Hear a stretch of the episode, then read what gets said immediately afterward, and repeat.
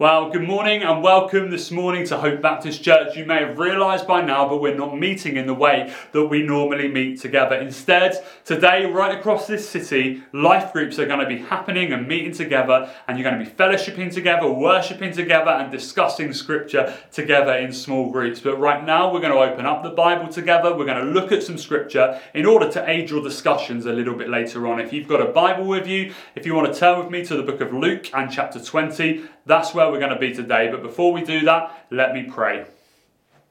Father God, I want to thank you and praise you today that we can gather. Father God, I want to thank you and praise you today for your words. Father God, I want to thank you and praise you today for your church. Even though this has been an incredibly tough season for us, we thank you that your church has not ceased. Your church has carried on and found innovative ways to meet and to worship. So, Lord God, will you be with us today? Will you excite us for your word? Will you encourage us with fellowship? Will you challenge us, Lord God, today we pray. In Jesus' name, Amen. Have you ever been in a situation, I wonder, where you haven't been totally sure who has authority?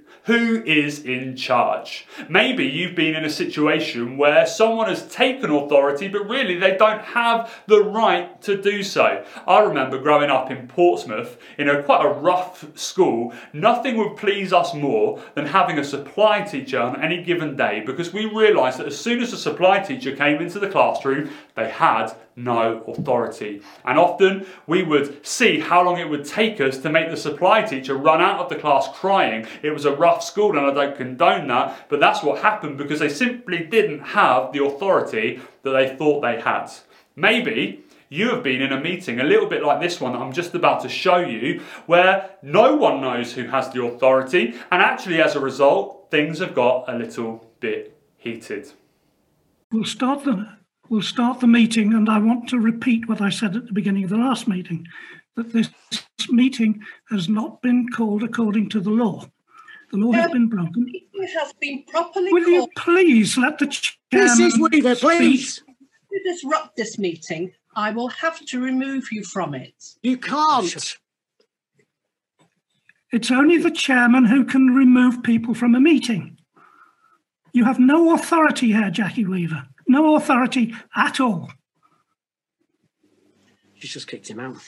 I, I, Right. Just a. No, she's kicked him out. Oh. Don't, don't. She's kicked him out. Don't. This is a meeting called by two councillors. Illegally? They now elect a chairman. No, they can't because the vice chair's here. I take charge. Read the standing orders. Read them and understand them.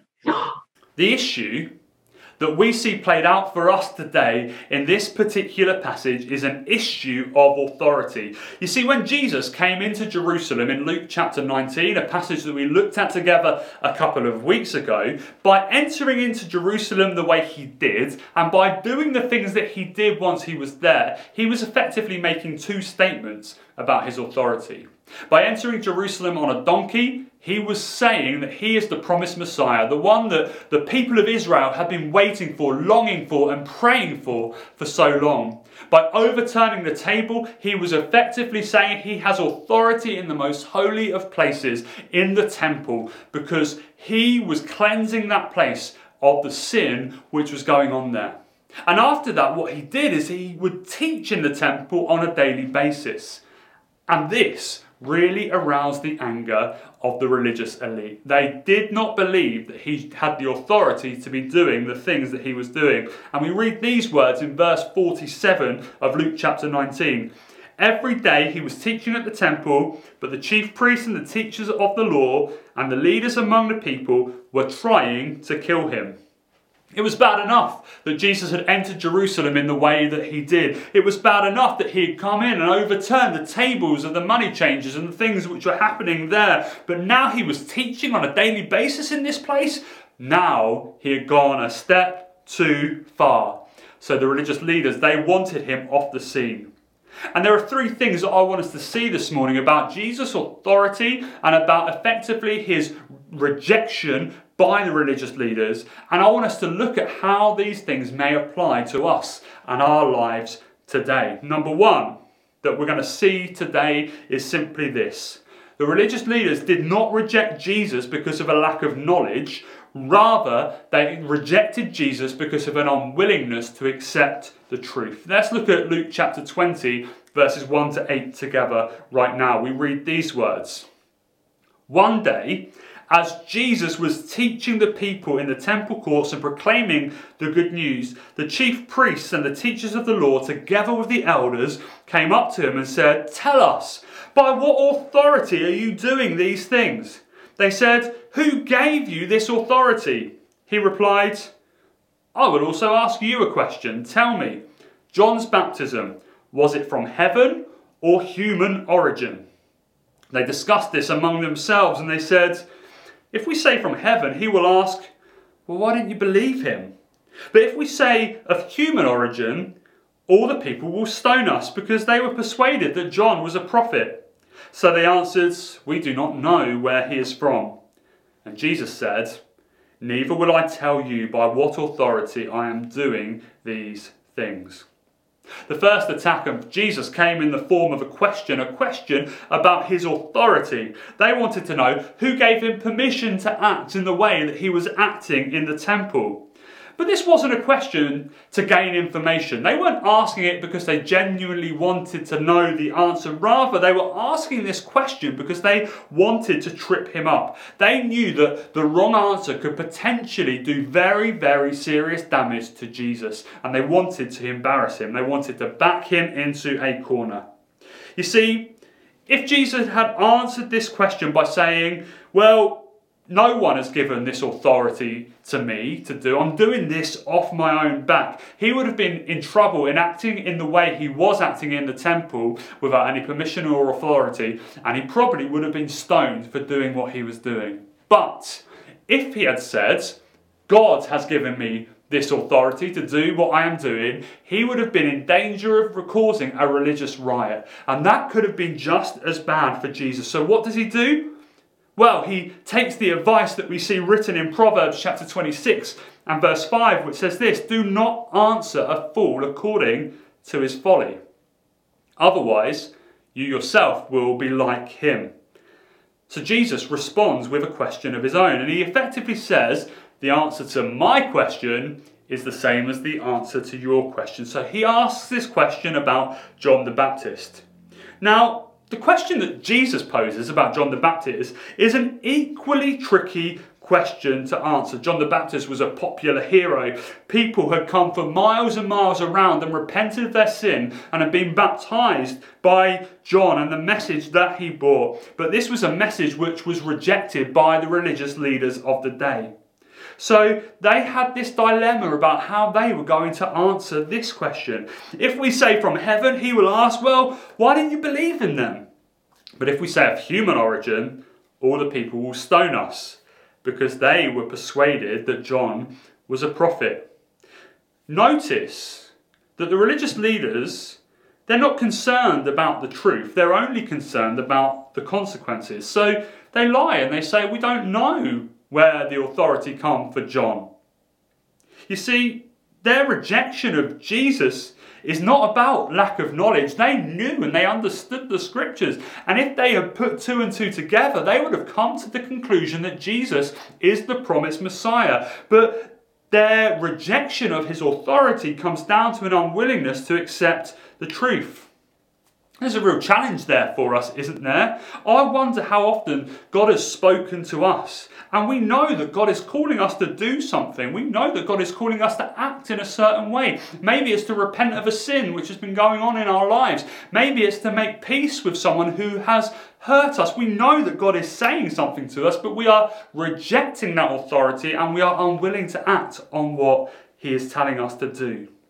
You see, the question that we need to ask ourselves is simply this Whose authority do I come under? Do I come under the authority of myself or the one who is most high, King Jesus? And am I willing to accept what he says and do what he asks me to do, even when it's really tough? You know, you can know all the Bible in the world. You can know it upside down, back to front, left to right, Hebrew, Greek, whatever, but unless we're willing to put it into practice, it ultimately counts for nothing. Who has the authority in your life today? The second thing I believe we see from this passage that we're going to look at together in Luke chapter 20 is the rejection of Jesus ultimately led to his death. We read these words together in Luke 29 to 16. He went on to tell the people this parable. A man planted a vineyard, rented it out to some farmers, and went away for a long time. At harvest time, he sent a servant to the tenants so that they would give him some of the fruit of the vineyard. But the tenants beat him and sent him away empty handed. He sent another servant, but that one they also beat and treated shamefully and sent away empty handed. He sent a third, and they wounded him and they threw him out. Then the owner of the vineyard said, What shall I do? I'll send my son, whom I love. Perhaps they will respect him. But when the tenants saw him, they talked together over this matter. This is the heir they said, Let's kill him, and the inheritance will be ours. So they threw him out of the vineyard and killed him. What then will the owner of the vineyard do to them? He will come and kill those tenants and give the vineyard to others. When the people heard this, they said, God forbid. In this section of this passage, Jesus speaks a parable, and what he does when he speaks this parable is he shows us that our sin, all of those things that we think, say, and do which offend the holy God, are progressive. The more we sin, the worse it becomes. The tenants in the story, they start by beating a servant, then they go on to wounding other servants, and ultimately, what ends up happening is they commit murder. And look at what we see in the lives of these religious leaders. They were the ones who permitted John the Baptist to be killed. They then asked for Jesus to be crucified. Now, when we get to the book of Acts, we see these very same people picking up stones and throwing them at Stephen until he dies. Ultimately, a rejection of Jesus' authority led to their hearts becoming hard and them committing the unthinkable. And they allowed Jesus to die as a result of that. Sin is progressive and it needs to be taken seriously. What often might seem like fun or harmless entertainment or activities, what doesn't really hurt anyone, can lead down a very, very slippery slope to a point where we don't know what's going on in our lives and we don't know who we've hurt and who we have done things to, and ultimately have rejected God in such a way that we're not even sure if He exists anymore. Sin is progressive. The sin of the religious leaders, the rejection by the religious leaders, ultimately led to Jesus' death because they were on a slippery slope away from God. And that leads me to our third point today that ultimately the rejection of Jesus has lasting and eternal consequences in our lives. We read this in verses 17 to 18 together today. Jesus looked directly at them and asked them, What is the meaning of that which is written? The stone that the builders rejected has become the cornerstone. Everyone who falls on that stone will be broken to pieces, but anyone on whom it falls will be crushed. The rejection of Jesus' authority has eternal consequences. What we see laid out for us at the end of this parable is a choice a choice of brokenness those who cast themselves onto Jesus, submitting their wills and their ways and their hard hearts, their arrogance and their God forsakenness onto Him, and allowing themselves to be broken, it's not a pleasant thing, but ultimately it leads to what the Bible calls sanctification, being made more like Jesus, being made in His image, being made the person that we were always called to be. Or the other choice that this passage leaves us with is that that stone falls on us, on the people who choose to reject the authority of God, which has the eternal consequences. Consequences which mean an eternity apart from God in a place that the Bible calls hell. Notice in verse 19 of what we read today, the teachers of the law and the chief priests looked for a way to arrest him immediately. because they knew he had spoken this parable against them. But they were afraid of the people. The teachers of the law, they knew that Jesus had spoken directly against them. But their hearts were too proud to repent. So they rejected his authority and they looked for another way to get rid of him. The real question that all of us need to grapple with this morning is simply this Is Jesus the one who is Lord of our lives? Have we given him the authority that only he ultimately deserves? I often liken it to my house. We love having people over to our house, and generally, if you come over to our house, we are more than happy to entertain you. But naturally, there will always be some rooms which, when people come over, we don't allow people to see. Because what happens is we might tidy up the living room so we've got a nice living room space where people can come into, but actually, all the, the rest of the stuff is shoved into other rooms in the house which are a little bit messy, you know? Authority, when it comes to Jesus, can be a little bit like that. Jesus, you can have this part of my life, but you can't have this. You can have this part of my life, Jesus, my nice everyday life, but my dark side, the things that I'm worried about, the things that I'm ashamed about, the things that ultimately I don't think anyone wants to know about, I'm keeping them locked away. Ultimately, Giving Jesus authority in our lives means surrendering our whole selves to Him, our, whole will, our whole ways, our whole being, and saying, King Jesus, will you have your way in my life? It means accepting His truth and accepting what He says, even when we find it difficult. It means recognizing that the sin in our life not only led to the death of Jesus on the cross, but if we don't do something about it, will lead to us living apart from Him. And it means bowing the knee to Him and saying, Jesus, you can have it all today. We are left with a choice. We can choose to reject Jesus. We can choose to not listen to what He says and allow those far reaching consequences to ultimately play out. Or today, the good news is that you can know freedom, you can know forgiveness, you can know peace, and you can know joy. And you can be made more like Jesus Christ. Not because anything you or I can do, but because He has already done it. What will you choose today? Christian, if you're listening to this and you've been a Christian for a long time, then I would encourage you once again just to say to Jesus today, Jesus, have your way in my life. What is it that Jesus has been saying to you that maybe you have been putting off for days, weeks, maybe even months?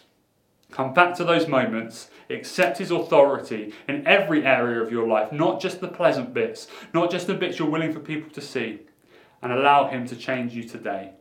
Let's pray together. Father God, we recognize that in this passage today, there was rejection of your authority. Today, we are sorry for the times where we too reject that authority because we're unwilling to accept the truth. We'd rather hide in the darkness. Lord, will you help us to see those areas of our life where we maybe have not yet given you authority, where we have not truly handed you control? Forgive us, Lord God, for our sin today. We recognize that when we look at these people in the Bible, these people who rejected you, so often we do the same. And today we ask for your forgiveness. And we ask for you once again to take control of our lives. Help us, Lord God, fall on the mercy of the cornerstone today, knowing that in the process of transformation, though there might be painful moments, you're working everything together for our good to make us more like Christ. In Jesus' name, Amen. Amen. God bless you. Enjoy your life groups today. Enjoy the conversations you'll be having. And why not ask each other today, challenge each other about areas of our lives where maybe we haven't given God authority today. Do you know that the best way to be able to give God authority in our lives is to walk the journey with others, to allow others to speak into our lives and challenge us in certain aspects and certain areas of our life. That way, we become more like Christ and we grow together. God bless you. Have a lovely rest of your day.